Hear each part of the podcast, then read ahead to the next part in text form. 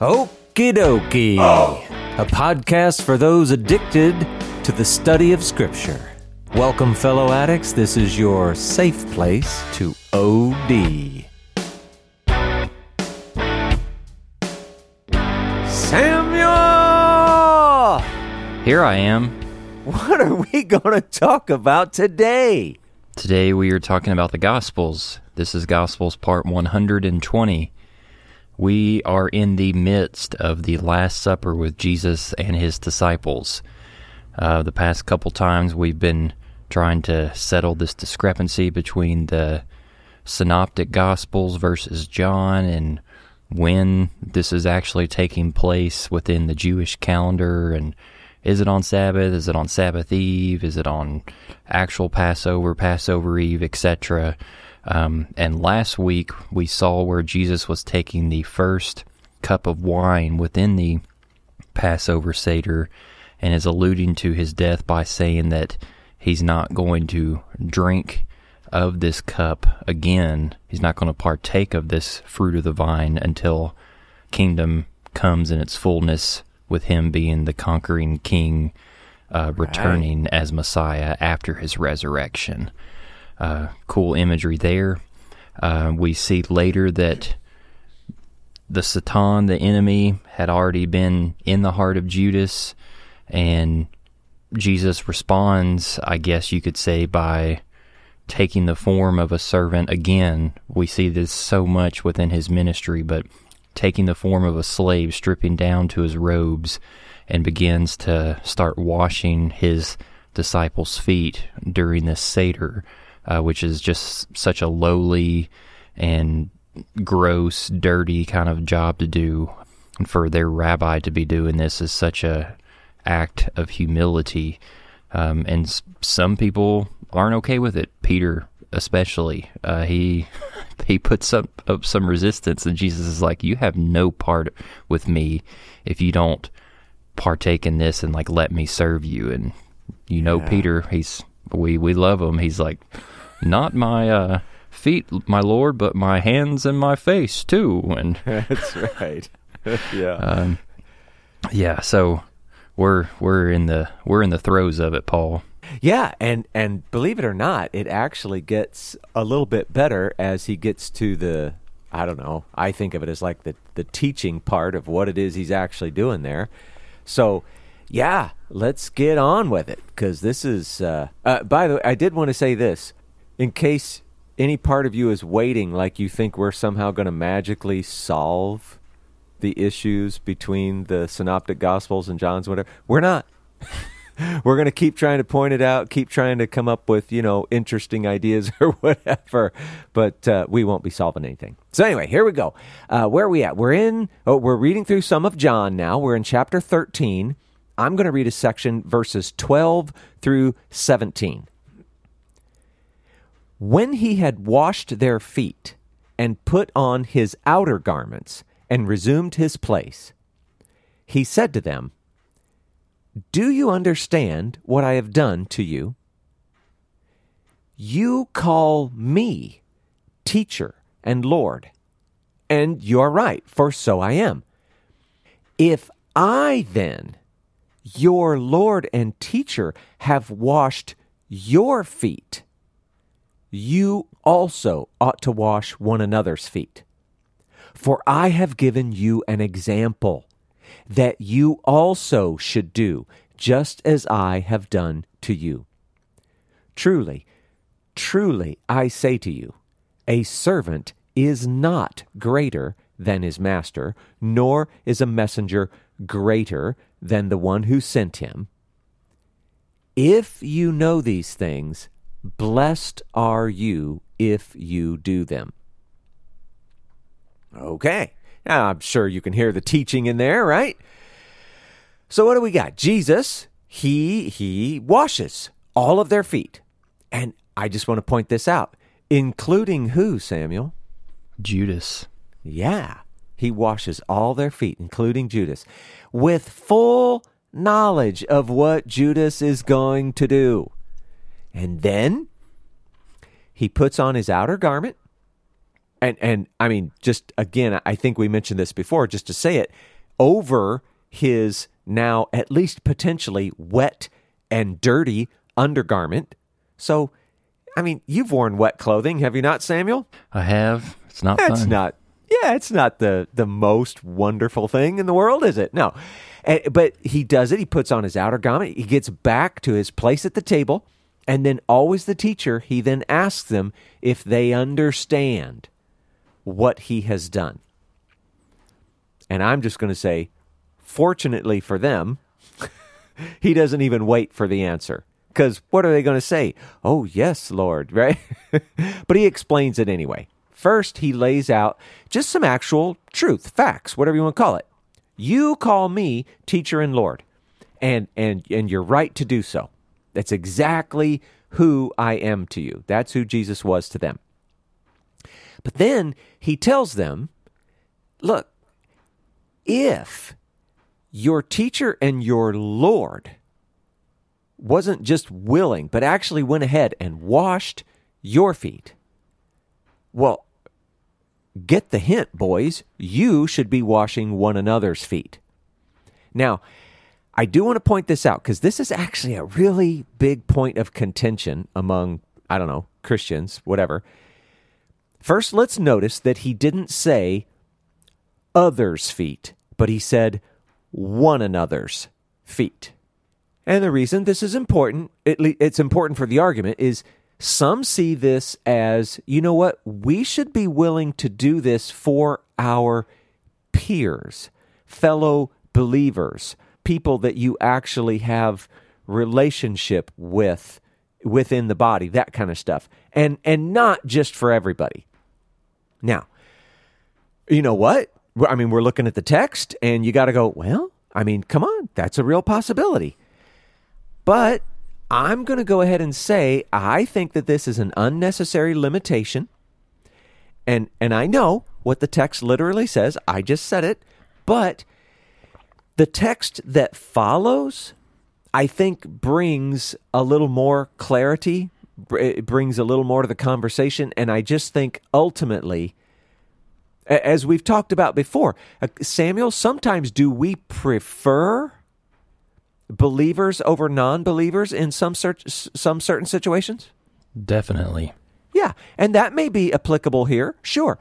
But should we just outright go, "Hey, you're not a believer. I'm not going to wash your feet," or any sort of metaphorical uh, equivalence or anything? No, I don't. I don't think that's the right way to look at this.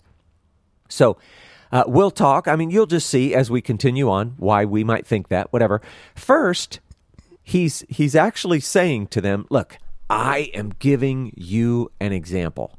And I'm telling you that you should imitate me.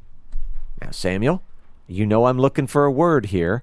When, when there's a teacher and he's saying, I'm teaching you, I'm giving you an example, and your job is to imitate me in every way thought, word, deed, etc. What are we talking about here? That is rabbinic discipleship in a nutshell. Yeah. This this is the classic image of discipleship.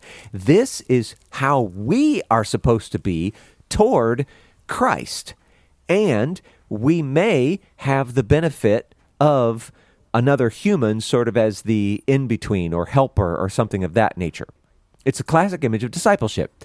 You become like your master in thought, in word and in deed. And who is our master? It is Jesus, the Christ. Now, the example in this case was serving those who were, and, and this is important to notice, eh, we're speaking in a cultural sense, first century Israel, first century Judaism. They were, in every cultural sense, beneath him. He lowered himself to be even as their slave. And probably a better way to look at that is to turn around and say he elevated them. But you get the idea.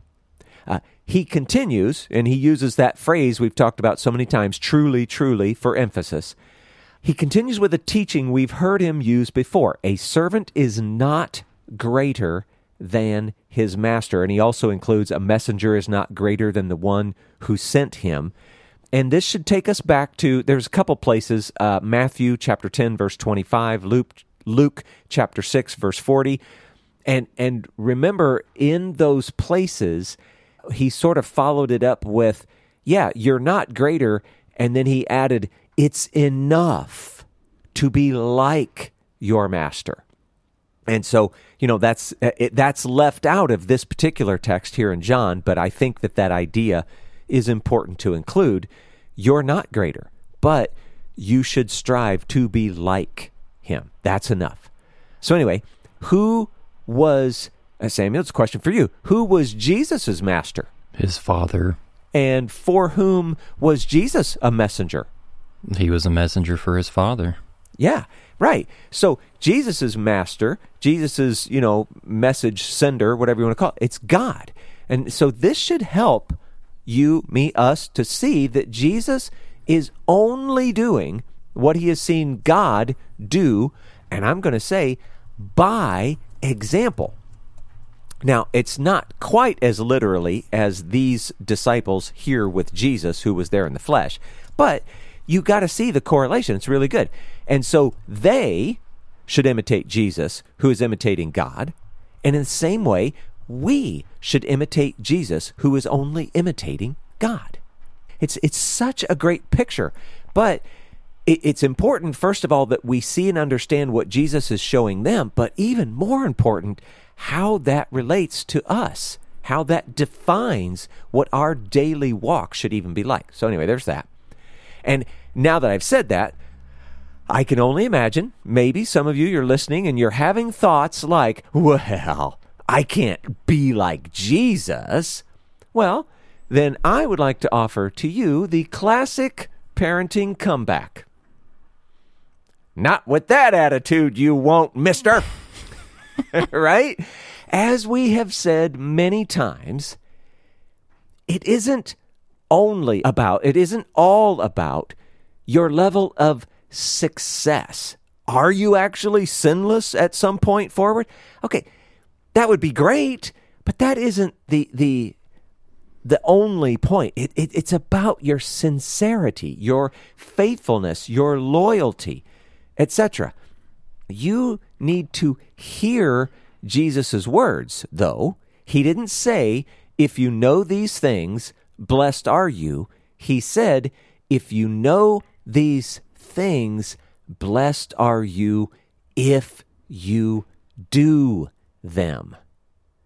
And it's that phrase we've said, I'm sure, a number of times, Samuel. We learn. Why? So that we may do. Yeah. We learn so that we may do.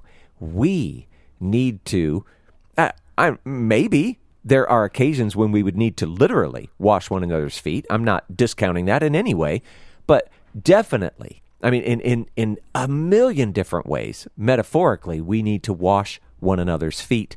And I think we don't even need to limit it to our peers, fellow believers, etc. So, I don't know. Anyway, there's that section. Samuel, got anything there? yeah, I. It struck me when you brought up that Jesus included Judas within this ceremony of him washing his students' feet.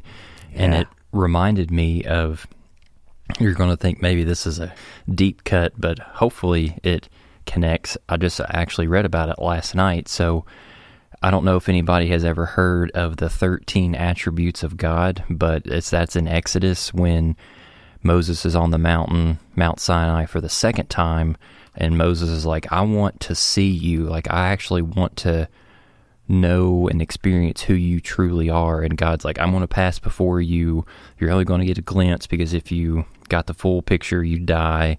And but then he. God says this statement, and within rabbinic thought, there are 13 hidden treasures of God's heart, His attributes found within it. So the the reference is Exodus 34 verses 6 and 7. And I can just read the very first part of the statement because that's where I'm uh, focusing on. In verse 6, it says, And he passed in front of Moses, proclaiming, The Lord, the Lord, the compassionate and gracious God, slow to anger, etc., etc. I'm focusing on the two repeats, the Lord, the, the, the Lord. So within like mid midrashic thought, they were they were asking like, why is it that God is saying the name the Lord twice? Well, the first the Lord is representing God's mercy to people, to humanity before sin even enters their life. Uh, the evil inclination, etc. God's mercy is present even before sin entered the picture.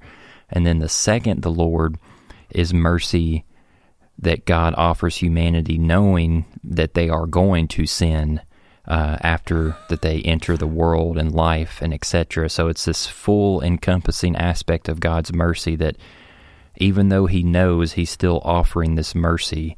And so you can yeah. see that with Judas here. It's like Jesus knows that's the second the Lord. He knows that Judas is going to betray him, yet he is still showcasing the attributes of God all the way back in Exodus 34. I, just think that's really cool.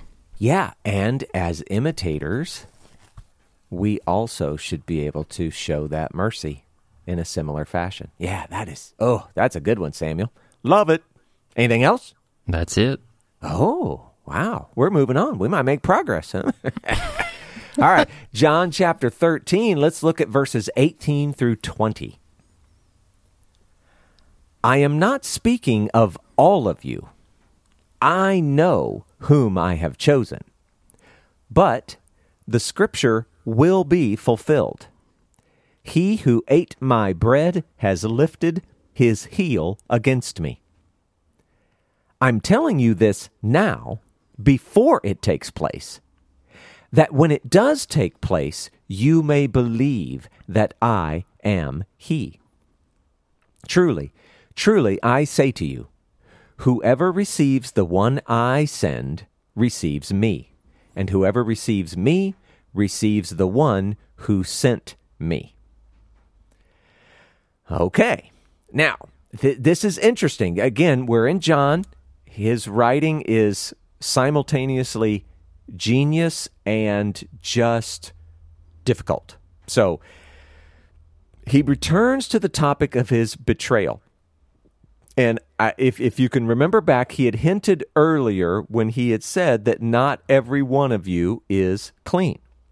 And Jesus says that he knows each of his chosen ones. And we've talked about that Hebrew word before, Samuel, that yada, that mm-hmm. that like intimate knowing, you know, a real closeness.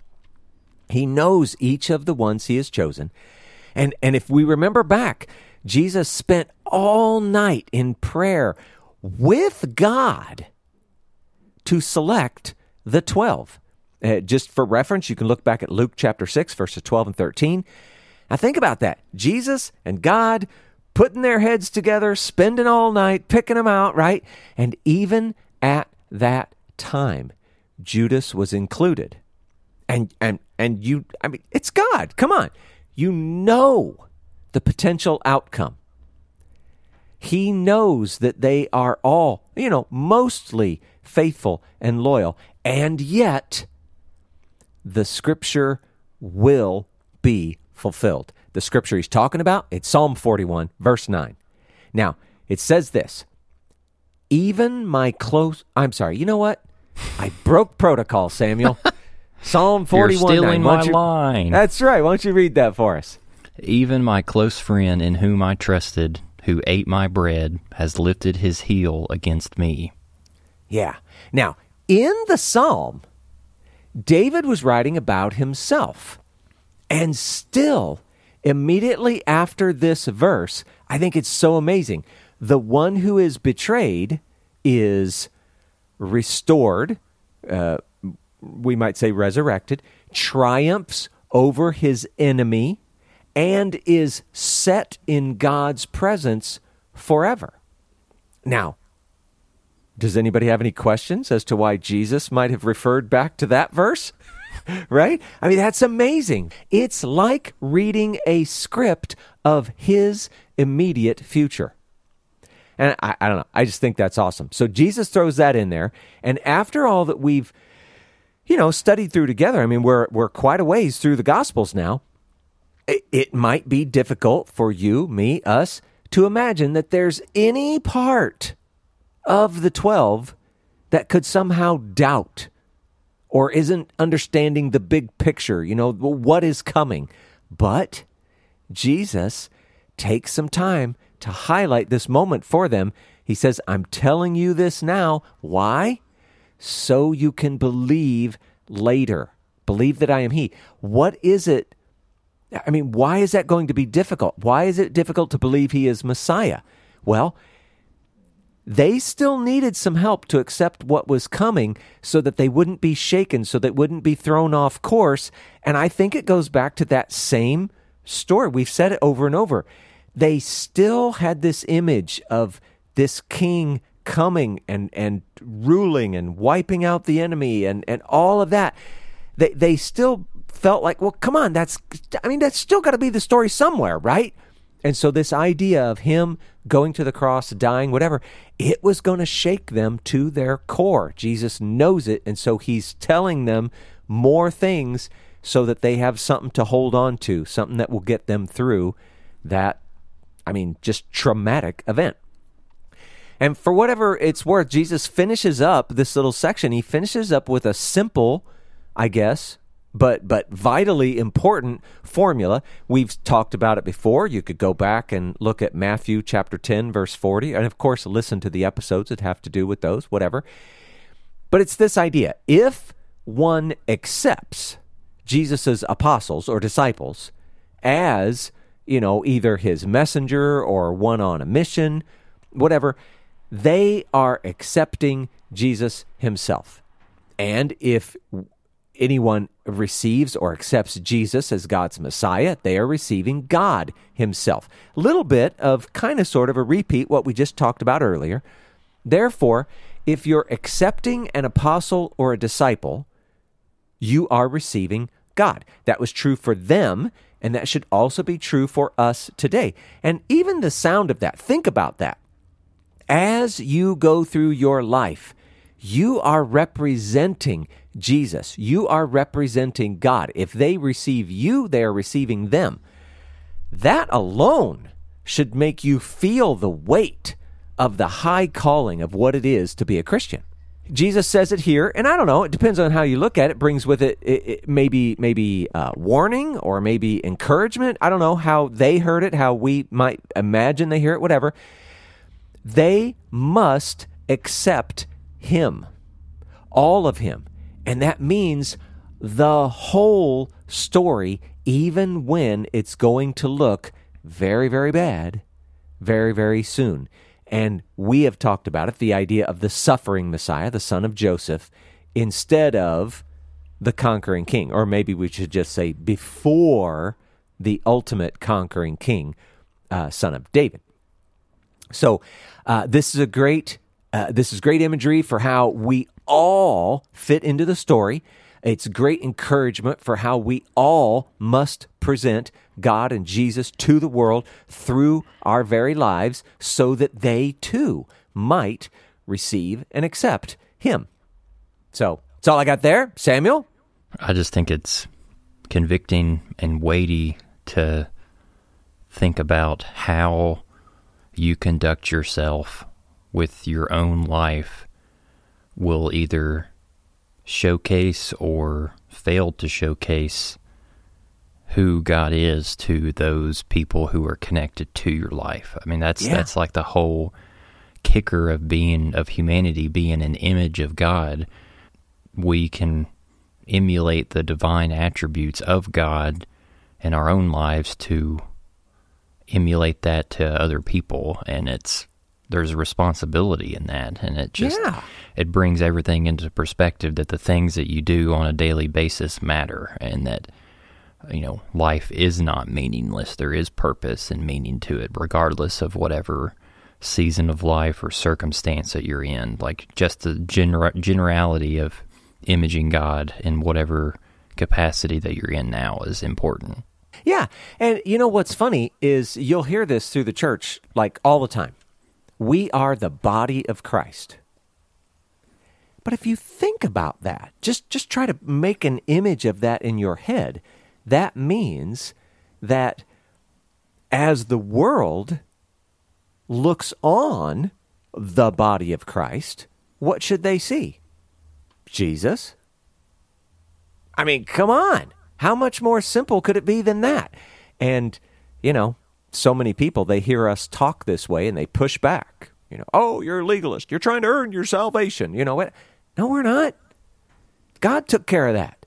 We're just trying to actually be disciples, trying to actually be faithful and loyal to the one who did this thing for us. I don't know. Anyway, it's good. And what Anything kind of else? parent? Yo, I mean, just continuing that thought, like you think about good parents. Good parents don't just let their children exist idly by forever. Like there, there is a progression of wanting those children to be able to experience and accept responsibility from the parents, to be able to grow and mature and Yeah. uh, c- carry on, I guess you could say, the legacy of the parents in their own lives. So, in the same way, why should you not expect God to want humanity to have responsibility at carrying out things that He wants for the good and the welfare of the world? So true, Samuel. Marriage and parenting will teach you more about God than almost anything else. They are truly amazing. But, okay, scripture is pretty darn good. But you know what I'm saying. Real life stuff. All right, well, let's go on. Let's see. The next part, we're looking at John chapter 13, verses 21 through 30. All right, it's a big section.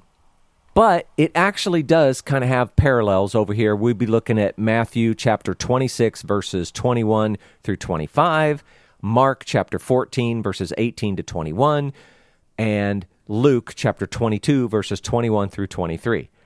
Wow, it's a lot of numbers. Uh, I'm going to read from John because, again, it's such a, a large part of the story. But I'm also going to pull a couple bits from the others only because, uh, again, this is an area where it seems like there's a lot of discrepancy. And so we want to get all of the different ideas out on the table. So as we talk about it, it's uh, fresh. Anyway, here we go in John. After saying these things, Jesus was troubled in his spirit and testified, Truly, truly, I say to you, one of you will betray me. The disciples looked at one another, uncertain of whom he spoke. One of his disciples, whom Jesus loved, was reclining at table at Jesus' side. So Simon Peter motioned to him to ask Jesus of whom he was speaking. So that disciple, leaning back against Jesus, said to him, Lord, who is it? And Jesus answered, It is he to whom I will give this morsel of bread when I have dipped it. So, when he had dipped the morsel, he gave it to Judas, the son of Simon Iscariot. Then, after he had taken the morsel, Satan entered into him.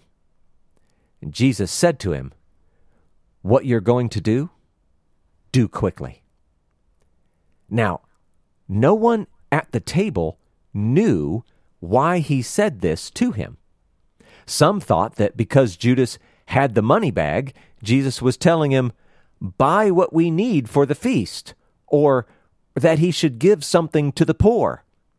So, after receiving the morsel of bread, he immediately went out, and it was night. Okay, so there's there's John's telling of the story.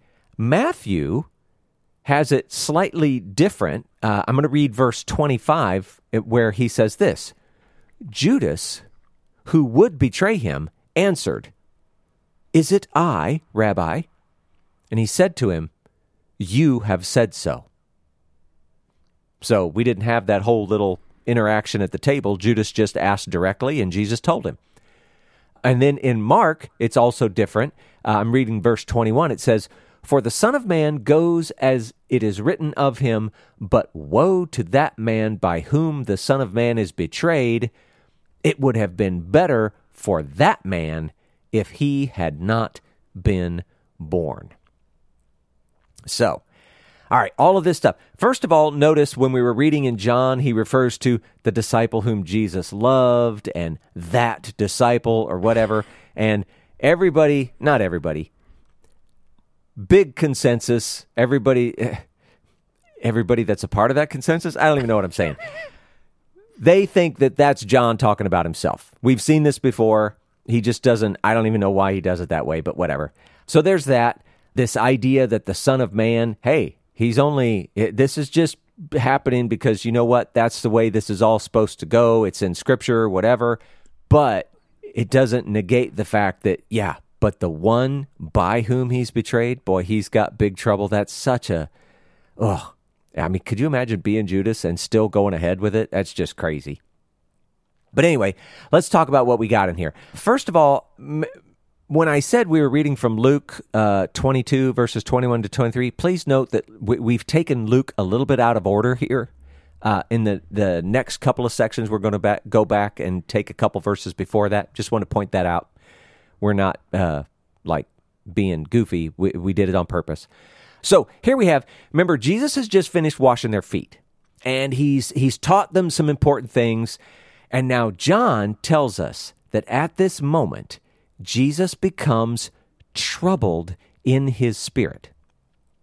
And we don't have to wonder what he's troubled about. He tells them. And again, it's another one of those truly, truly statements. You can count on what he's about to say. He tells them that one of them will betray him. And this bothered them. I mean, duh. Duh. That makes sense. But they began questioning Who is it? Is it I? Right? We didn't read those parts. That's in some of the other guys. So there, everybody's wondering. Now, Peter, he motions to John, hey, lean in and, you know, ask Jesus who he's talking about. But Samuel, there's something important to notice here. It's not written, but think about this for a second. Peter, and I just want to say, he's probably the oldest. Peter isn't sitting next to Jesus, which culturally, that's what would be expected. John, who is, let's just say, possibly the youngest, he's definitely one of the younger, he was sitting next to Jesus. This is also not expected. Now, we may see in conversations or thoughts or actions or whatever, this may kind of end up being a little bit relevant later. But at the very least, it's an important bit of info for you to have a proper mental image. Some of the cultural rules, you know, and you could think of them as like, I don't know, prestige or hierarchy or whatever it is, some of those cultural rules have been broken. Now, was this maybe some sort of individual choice? Like, no, Peter purposely took a place away from Jesus. And, and that's a good thing. He was actually imitating Christ. He had been listening to things that Jesus had been teaching before. He just didn't get called up to a place of honor, right? Or was this something that was, it wasn't individual choice, but it was kind of put on them you know, it was it was uh, I don't know. You might feel like it's a slight of some sort or whatever. We don't know, but for your mental image, understand that that the places of honor got a little bit messed up or possibly reversed as a you know kingdom things are often reversed whatever so anyway have that image do you now, care if i add something in oh no quick? please do yeah um, this analogy kind of falls through when we think about the later futures of Peter and John, but in some ways that this image is biblical in that concept of the older shall serve the younger that we see in previous characters in the story of like right. Jacob and Esau, Cain and Abel, where it's not the cultural like God isn't concerned with the cultural prestige and hierarchy that people are born into. What he's actually concerned about is people's loyalty and faithfulness and allegiance to him and that's Yeah. who God chooses. Yeah, good point. Yeah. So yeah, uh, so anyway, it's good just having that in your head. And now, like as the story continues, John does in fact lean in and ask, and at least in John's telling, Jesus specifically identifies the betrayer with a morsel of bread. It is Judas, and again, he he's very clear. It's the son of Simon Iscariot. Now, why is John being so specific? We mentioned about that before, and it, it's it's a little odd that John keeps doing this, but I think it's probably important because I think there's a question about which Judas this is. We, eh, man, this is a long time ago. It was back in uh, Matthew and Mark. We were talking about who were the 12 apostles that were chosen. And one of them is named Thaddeus but there's discrepancy across all of the gospels and and they they think that this Thaddeus might actually also be named Judas. You know how we have this little issue of sometimes people have more than one name or they're referred to as more than one name or whatever. He could be Judas the son of James. So Matthew and Mark call him Thaddeus, Luke calls him Judas the son of James. And so it could be that it, it, it's all very confusing and so maybe this is why john is trying to be so specific but anyway in matthew okay so john you know he he points him out specifically with the morsel of bread but in matthew jesus asks uh, judas asks jesus directly jesus answers him directly but it seems a little more private whatever i don't know mark portrays the whole thing as slightly more ambiguous but we've mentioned before, this is another good point, Samuel, how Luke, when he had talked about it, he said that Satan had entered Judas. And John later comes along and simply says, well, Satan had put the betrayal in his heart. But now all of a sudden, John is coming around and saying, and at, it's at this point that Satan does indeed enter him. So I thought that was kind of interesting to see, just point out. Again, if you want to go back and talk uh, more about that, is this possession or not, or whatever, we think from from a first century apo- apostolic perspective, what these guys sitting around the table might be thinking, well, yeah, Eh, it, I mean, I think they were totally open to, yeah, demonic possession, whatever.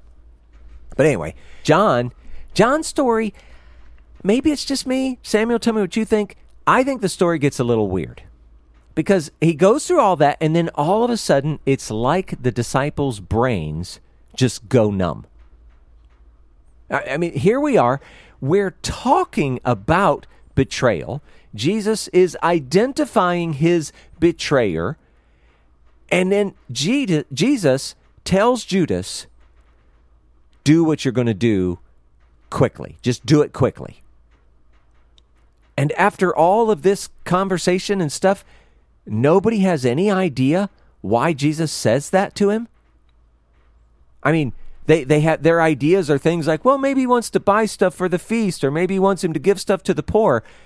What? Mm-hmm. I mean, it, it just seems really, really weird to me. But it's there. I don't know.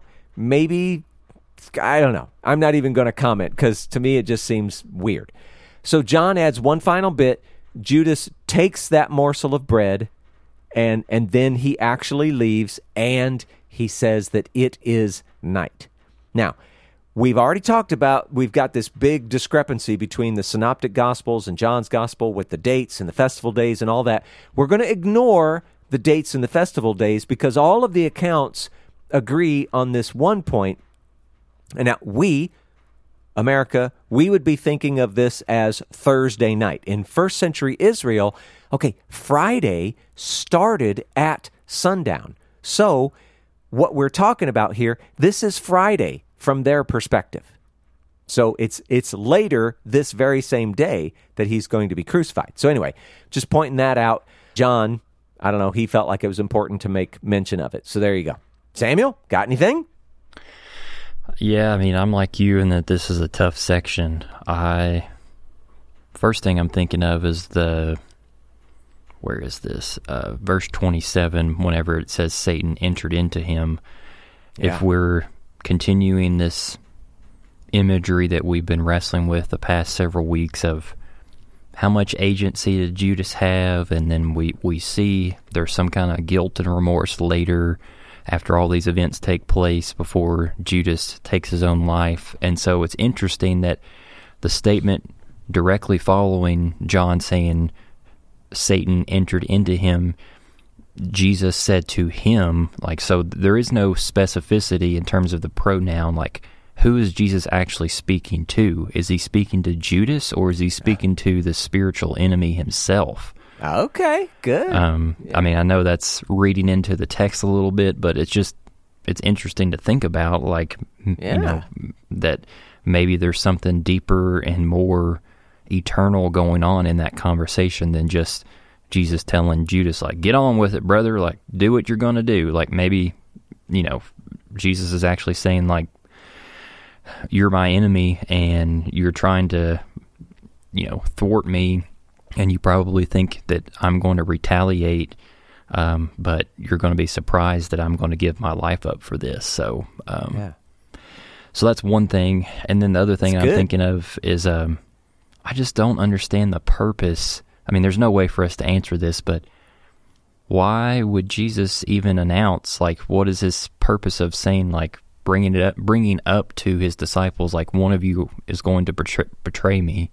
If at the end of it, it just resulted in more confusion for the, the disciples and they couldn't follow Jesus in the first place. Uh, I just don't. I just don't. And then the, the whole interaction between Simon and John and Jesus, and Jesus, he didn't seem to have any hesitation to kind of showcase who it was going to be and pointing them out. I don't know. I just I'm yeah. I'm struggling to find the the why as in terms of what what is this doing to add to the narrative that we've been walking through uh, for the past few weeks.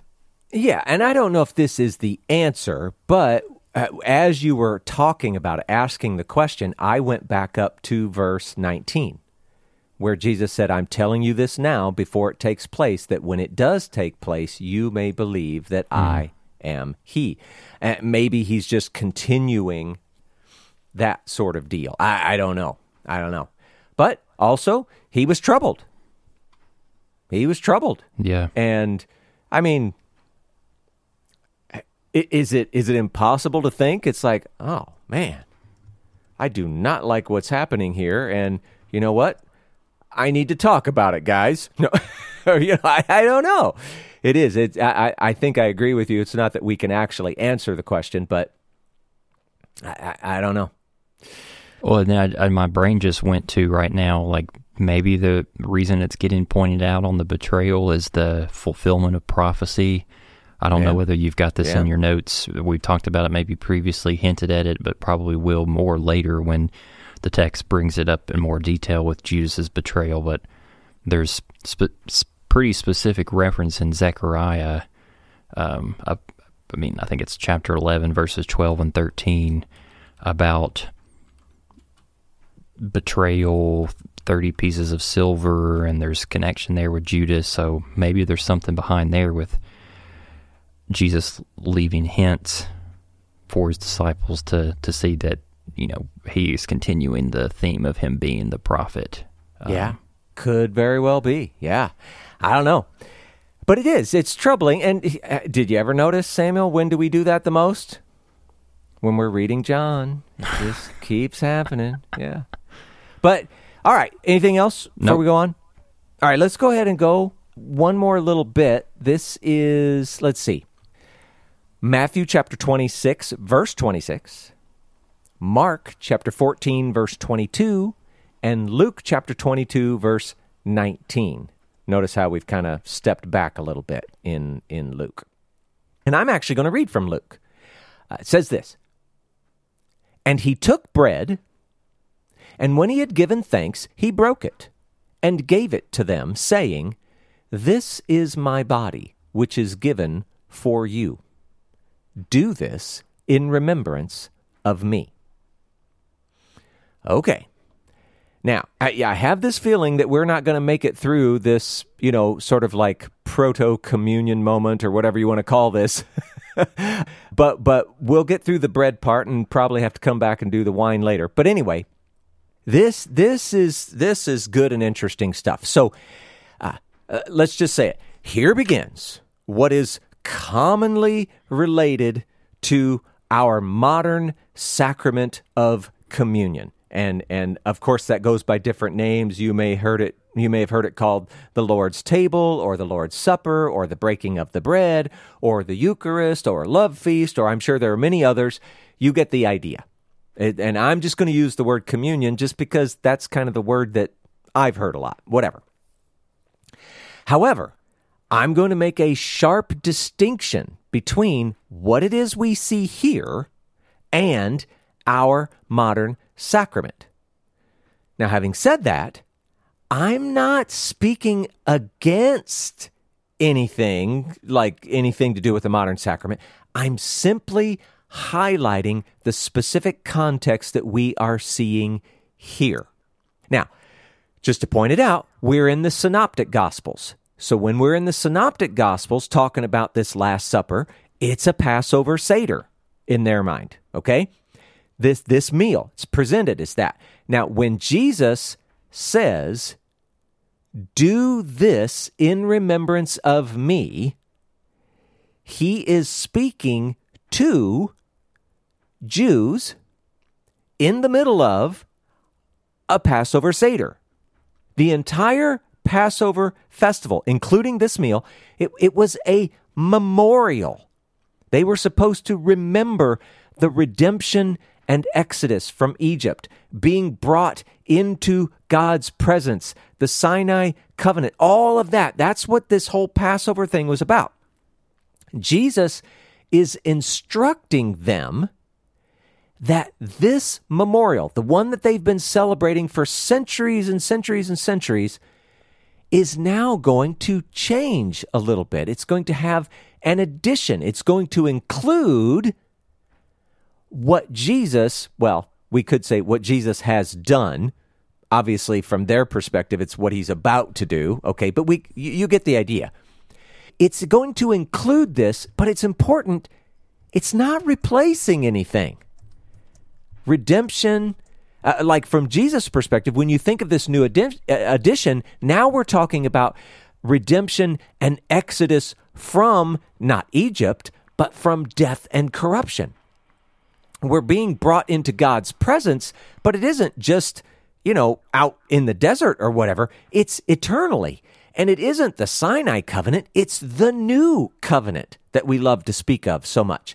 So, so the Passover festival is being modified to include this new work that God has done. His faithfulness is is is being completed in Jesus, okay?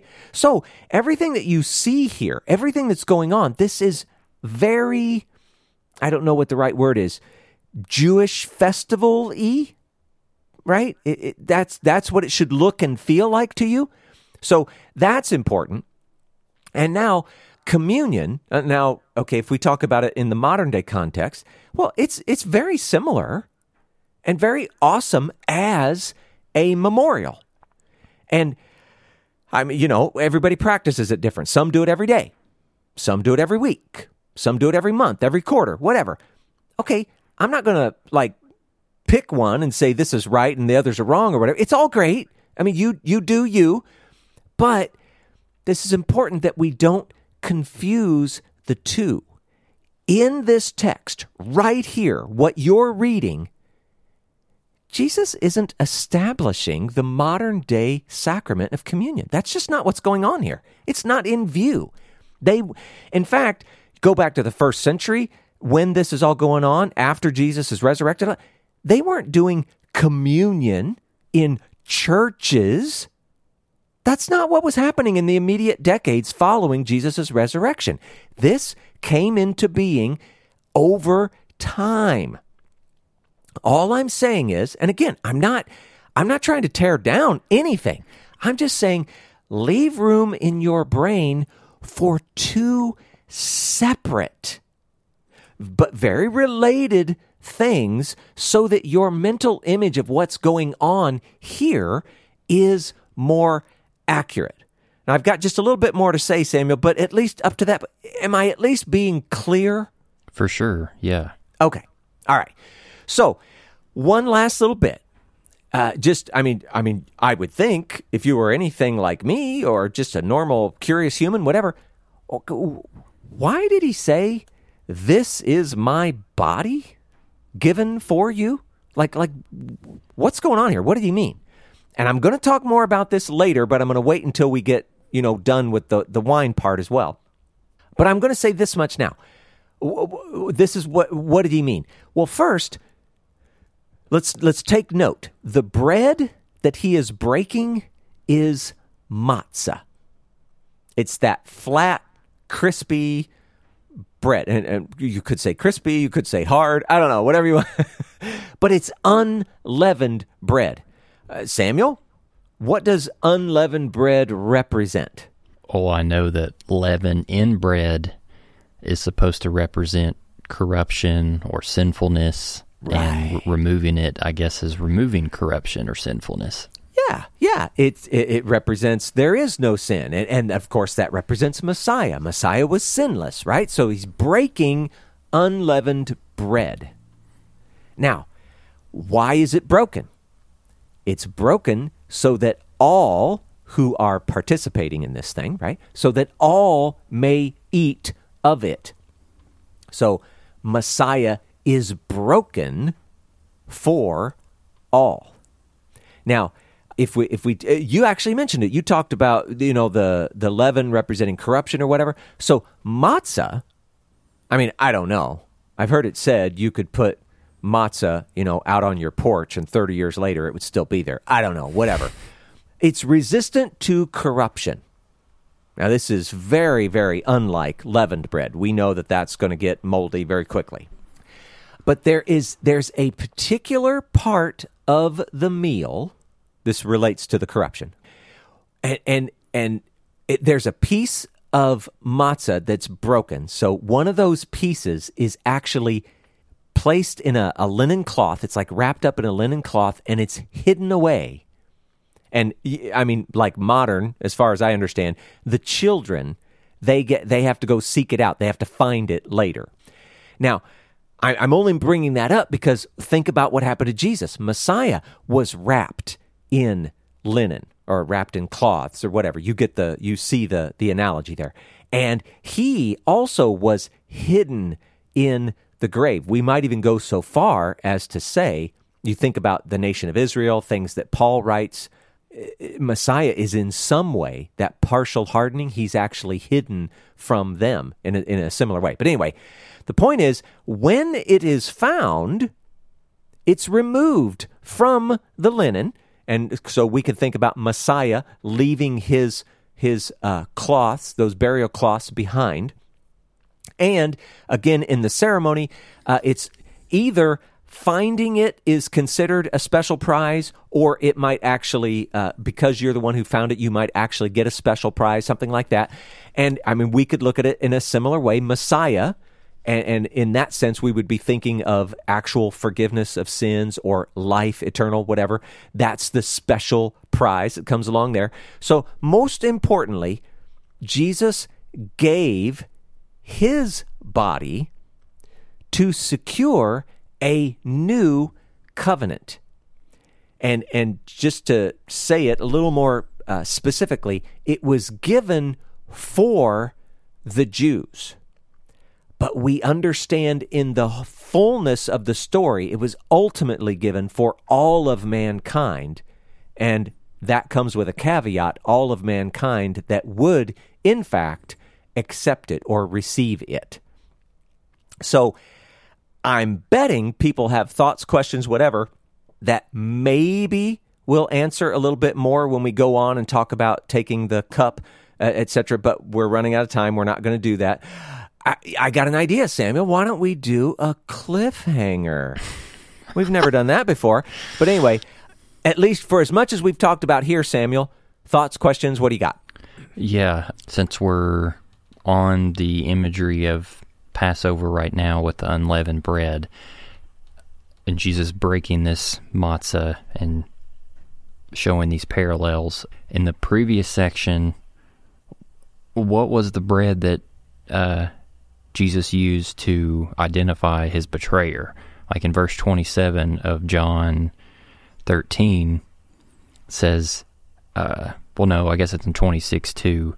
So when he had dipped the morsel, so what is that morsel within the Passover Seder? Like, is that something sp- specific, or did he just like find a crumb off of one of the matzah that is used for the ceremony? I know that bread is broken and shared more than one time. Is there additional bread that they like? Is there bread that's set aside for, call it the ceremonial parts of the meal, but there is other bread available that people can simply take part of as, as a part of the meal? Uh, maybe. I don't know. Yeah, I'm just taking a look real quick at the Greek in the NASB, uh, which is they try to do a one to one literal Yeah. translation. I don't see any where it says bread. Uh, what is that verse? Yeah, in the ESV it says it is uh, to he who whom I will give this morsel of bread. But then in the Greek it just says morsel. It does not. Like bread is inserted within the ESV translation, and that Greek word for morsel is just a, a fragment, a bit, crumb, mouthful. Good point. Let's see what we got here. I'm looking in ESV as a comparison. Yeah, you're right. It's I, not you're right. It's similar here. I'm seeing the same thing is is what I'm getting at. A portion of food near or equal to a mouthful, often used of bread. So I went and talked about it like, oh yeah, it's bread, it's bread, it's bread. It may not have been. Yeah, So bad on me for that. didn't mean to throw a wrench in the fan, but No, no, no, no. See, this is so, but this is so good. First of all, I mean, even when you know people like us, we're sitting down, we're doing preparation, we're, we we know people are going to be listening to this. The last thing you ever want to do is you know leave something out, make a mistake, whatever, whatever, whatever. But you do. I mean, you, you can't get everything right. So when you're studying. You're going to go along and you're going to see one thing. You're going to see another thing. You're going to see a third thing. A year later, you'll see something different. Five years later, you're going to see something more and different. This is fantastic because it just shows we need to be more careful with our text. Somewhere in the course of events, they had bread available and he took it, and that's how this all came down. Mm-hmm. I don't know if we made that better, Samuel. Yeah, classic Jewish asking a question to get more questions. Right? Yeah. Um, I wish I didn't have more, Paul, but I do. go, go. um, the in this last section where Jesus said, um, "This is my body, which is given for you. Do this in remembrance of me." And you made a statement earlier in the previous section where you said Jesus is instructing them that this memorial will now change to include, uh, like within this Passover Seder, you do the traditional what has been laid out in Judaism, and then if you're a follower of Yeshua, you're adding this as a memorial too. Yeah. Oftentimes, whenever I'm looking at the text, I'm trying to think about it within Jewish eyes as best as I can as a Gentile, um, and think about what questions I have, what things would they struggle with, and when you said that, my mind, I was like, wait, there's something in the Torah that talks about not adding or subtracting from the commandments. And I did a Right. quick search, and that's Deuteronomy 4, chap- chapter 4, verse 2, where it says, You shall not add to that which I command you, and you shall not subtract from it, to keep the commandments of the Lord your God. And when I first read that, I was like, "Oh shoot, that seems like a problem." But this this, this website that um, I it, there's it's an article, and maybe I can even copy and paste it in our okie dokie notes. But um, even within their resources, they are saying that there are plenty of times within rabbinic Judaism, you could say like rabbis looking at the text, the Torah, trying to figure out what it means and how to apply it, where they have added details for the purpose of helping them to fulfill and obey the commandments. And that is different than what they are saying this verse means. Like if if God's text says like and this is just completely hypothetical, like I'm not saying the Bible says this, but if if God had a commandment that says like you shall eat four eggs and then, you know, instead Jewish thought and interpretation is like, no, we should eat three. Well, that's adding to it or subtracting to it. Or if it's, you shall not eat pig or swine, and the example to that's like we sh- we shall not eat pig except for the tail or the feet. Like that's adding or subtracting. But in whatever ways you can build a fence around Torah to help you in your faithfulness in your pursuit of obedience, then that seems to be more okay. So in some ways is what Jesus doing here like adding details to the Passover Seder to help in its richness, in its fullness, in its capabilities to be fulfilled without actually adding or subtracting to it. Yeah, he's not changing the actual festival in any way. To whatever degree that they are, you know, following some specific instruction in Torah, um, he's not changing that in any way.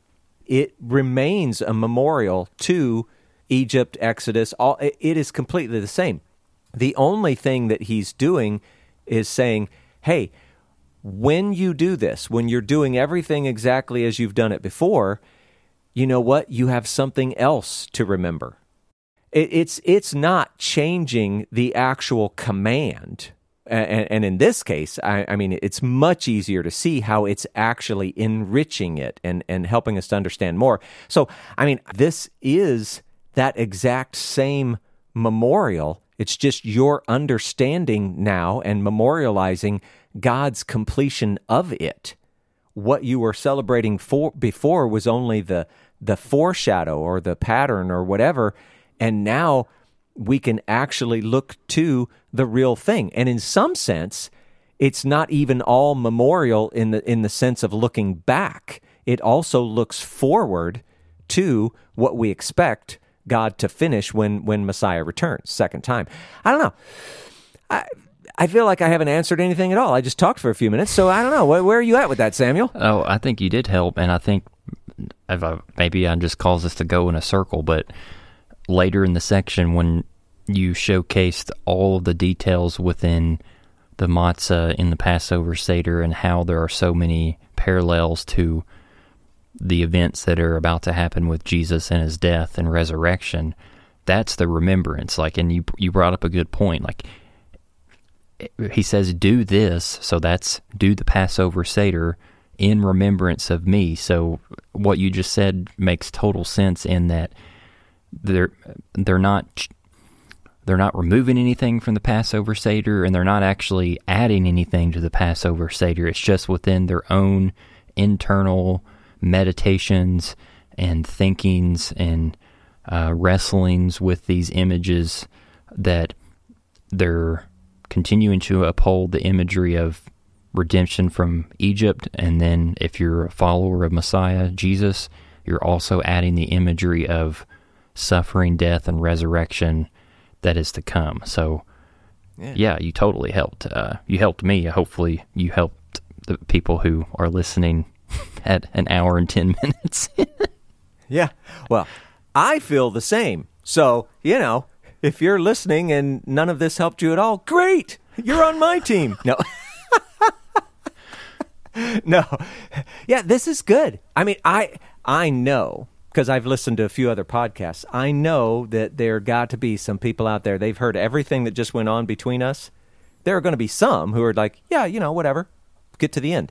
And there are others who are like, "Oh man, I am so glad they talked about that." You know, it, it, they said this or they said this or they said this, and it really helps. So, I don't know. I am glad you brought it up and that we talked a bit. It's good. Sweet. All right. Uh, so, anything else, Samuel? No, I think we're good to go.